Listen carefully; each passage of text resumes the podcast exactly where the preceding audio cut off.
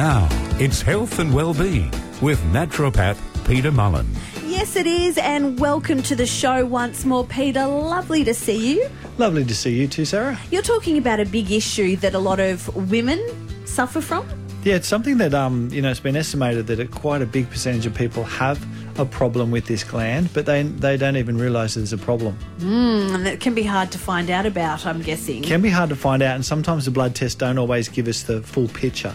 Okay, we're going to find out a little bit more about that because we hear thyroid all the time, but we don't necessarily know what it means or what it does. So, good one to catch up on. Now, we're going to have a quick break, but when we come back, we're looking at thyroids. Now, Peter, we often hear um, women suffer from it, but it, it isn't just women, is it, that suffer from a thyroid? Yeah, absolutely. So the thyroid can be over functioning or under functioning, and it can affect both men and women. More often than not, women, but definitely it's a problem that can affect men as well. Okay, so when we come back, we'll find out exactly what the thyroid does and um, symptoms of having a high or low thyroid. Thyroid. Looking at a thyroid today, what does it actually do, Peter? The thyroid.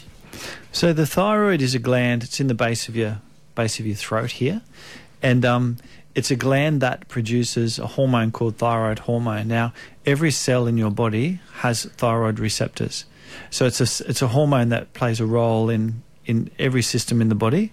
We particularly think about it in regards uh, metabolism. Um, and weight management as well. So, one of the signs actually of having an underactive thyroid is difficulty losing weight Yeah. because your metabolism is slowed slowed down too much.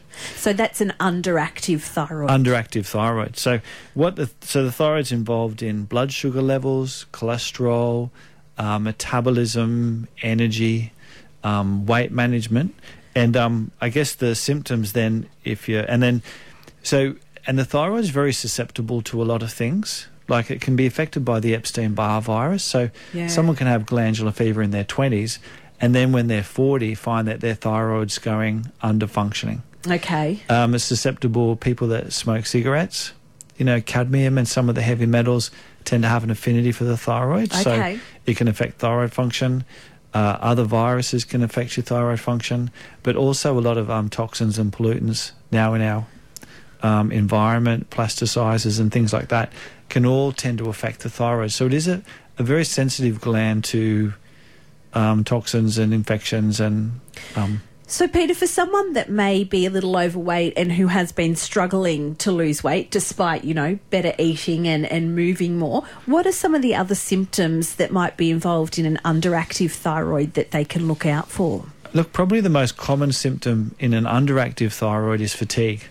Okay. And it's a very specific type of fatigue. It's a, like a real t- fatigue in your bones, not just tired because you've had a busy day or not because you're not sleeping well, but it's a real fatigue in your bones. yeah. Um, your skin can become dry, cold, rough, and scaly. So we're looking to see where things have changed.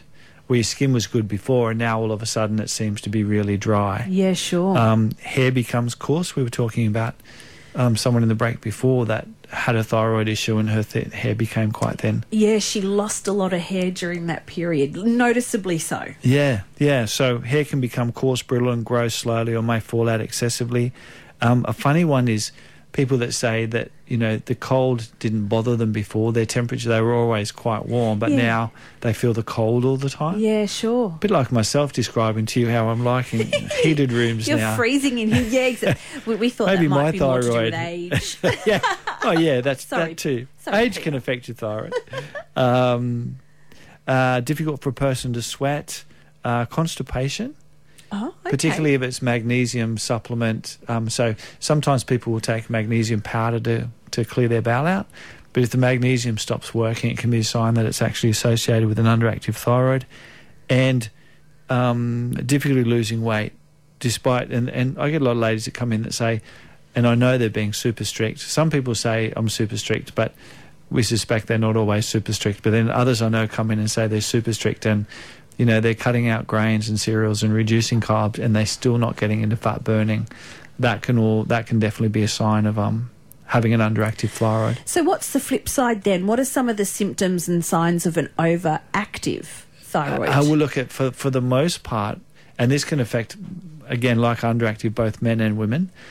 Um, one of the reasons why you might get an overactive thyroid, or the two reasons. Number one is you might have developed an autoimmune condition called Graves' disease, where your immune system now is attacking your thyroid and it's making it produce too much thyroid hormone. So think the opposite.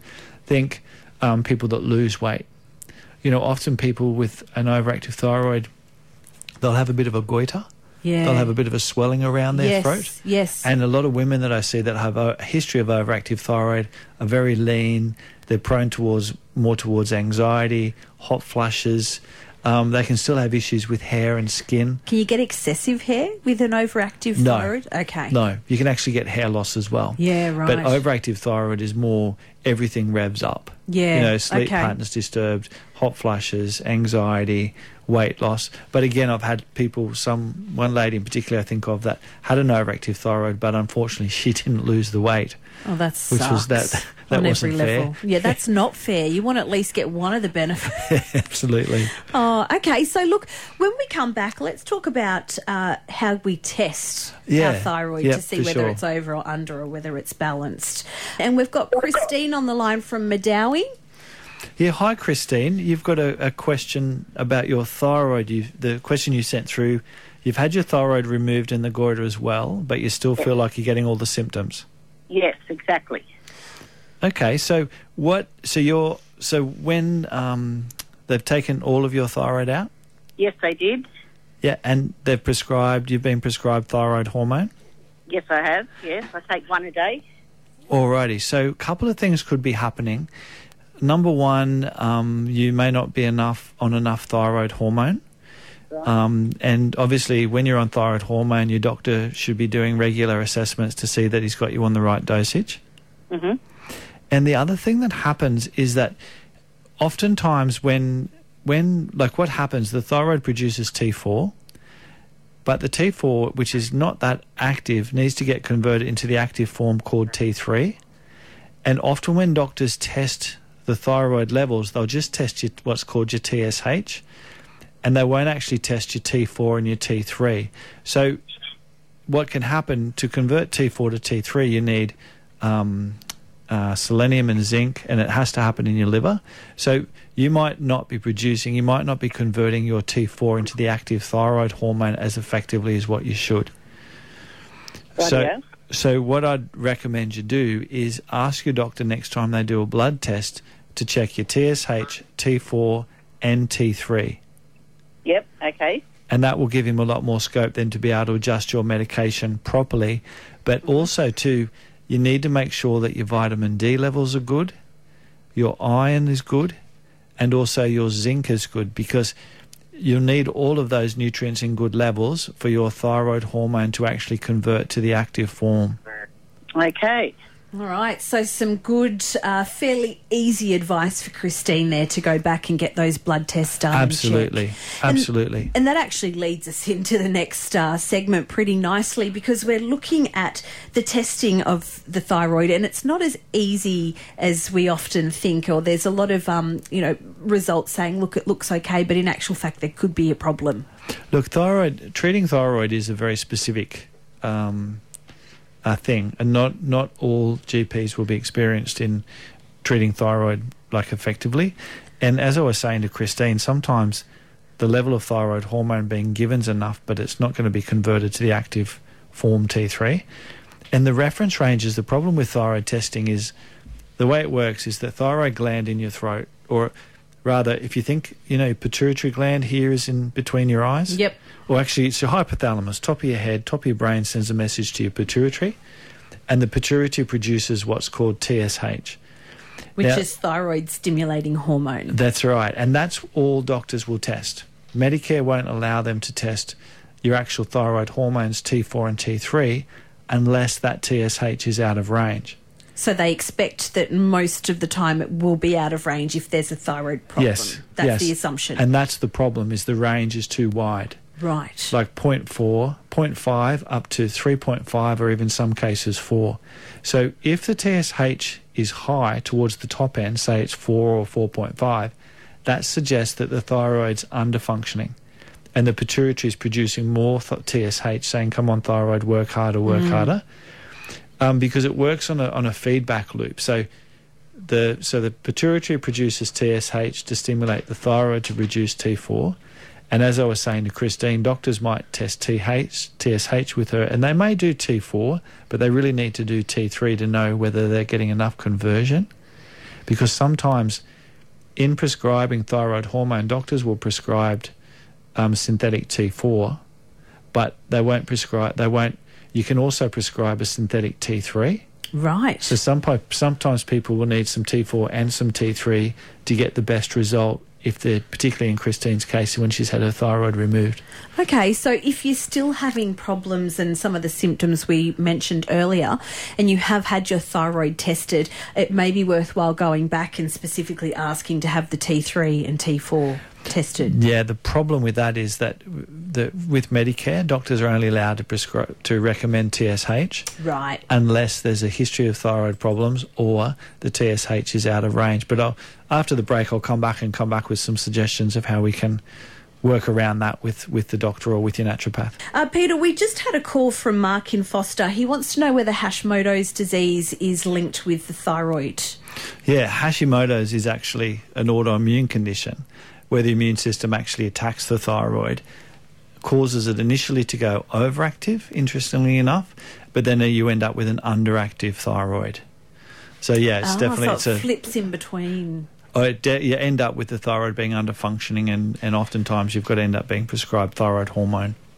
Okay, look, we've been talking about the thyroid and how um, complex or some of the issues around testing for it, and you wanted to continue a little bit of that about what you can get tested um, and and what maybe should be tested that isn't. Yeah, so the thyroid, thyroid again is another great example of how, when we look at health, we don't just look at the thyroid in isolation. One of the reasons why someone could end up with thyroid issues down the track is if they're adren- they're adrenally overactive all the time, if even if stress is a big issue. So stress can also affect the thyroid function. Um, gut health, you know, a lot of my patients that have thyroid issues also seem to have an issue like with their gut health as well. And from our point of view, autoimmune conditions particularly have a bent with gut health, immune overactivity, and funnily enough, a lot of patients with thyroid issues, um, a lot of patients even that have celiac can end up with a thyroid condition. So the thyroid tends to be very sensitive to gluten if someone's gluten intolerant as well. Ah, okay. So There's it's not just a matter of yeah. So it's the trick with thyroid problems is to try and work out um, what the underlying drivers or triggers might be. Whether in Mark's case it's autoimmune. So in Mark's case, you'd, he would be when his doctor does blood tests, he would be allowed to do the TSH, T4, and T3, particularly if he's already been diagnosed with Hashimoto's. Right. But what people can do, if you want to know, if you want to get a full blood panel done, TSH, T4, and T3, you can see a naturopath. We can refer to get a thyroid panel done, or you can ask your doctor if he can test for all those three, and you might just have to pay. Okay. So there's And a couple think- of options. And I think currently, I think some of the pathology companies charge around forty dollars. It's not an expensive test to have done. okay. Well, that's So good you to know. Yeah, so you can say to your GP, look, I've been doing some reading, um, and just for peace of mind as much as anything, because the problem with you know thyroid issues, autoimmune, adrenals, like all of these conditions have such similar symptoms. Sometimes it can do your head in trying to work it out, but that's one way you can find out for sure. and even rule it out, you know, if Just it's a to case rule of it- that's, rule it that's out. not it, okay, I can go on to the next thing to try to narrow down what the problem is. yeah, is. and then if someone's got because the way way it sort of works is you you see thyroid produces T four, and to produce T four in a in a healthy person you need iodine, which a lot of people are low in, and tyrosine, which is an amino acid, and then T four needs to get converted to the active form in the liver. You need selenium and zinc, and a lot of people are low in zinc and selenium, and then for the thyroid hormone to enter the cell, you need good levels of vitamin D. And then for the thyroid hormone to activate your metabolism, you need good levels of iron or ferritin, which a lot of women are low in. So, mm. and then it's that activation of the T3 tells the pituitary or the hypothalamus to tell the pituitary to send more TSH or less TSH. So, anywhere along that cycle, your thyroid function can be interfered with. So, it's not just a matter of testing your TSH. And Peter, no doubt, once uh, it's identified if it is a problem, uh, then you're given some steps and, and some um, yeah, medications yeah, to absolutely, take to absolutely. And as I was saying, like sometimes T4 on its own, or you know the synthetic T4, and everyone will know the generic brand names, but sometimes a little bit of T3 just really makes a big difference. So it's it's finding it finding a GP or a naturopath or someone on your in your health um, professionals that can hel- actually help you accurately make sure you're on exactly the right levels for you. Peter, if you do have to start medication, is that a lifelong thing, or can it then correct the issue? Uh, look, thyroid issues are very tricky. Hashimoto's, for instance, is very tricky. I've found from my experience to ever get it to a point where your immune system turns off enough that your thyroid function returns. Okay. So, but sometimes I always say to patients, like, it's no point just taking your thyroid hormone. You need to make sure you've got all that nutritional support as well. Yeah.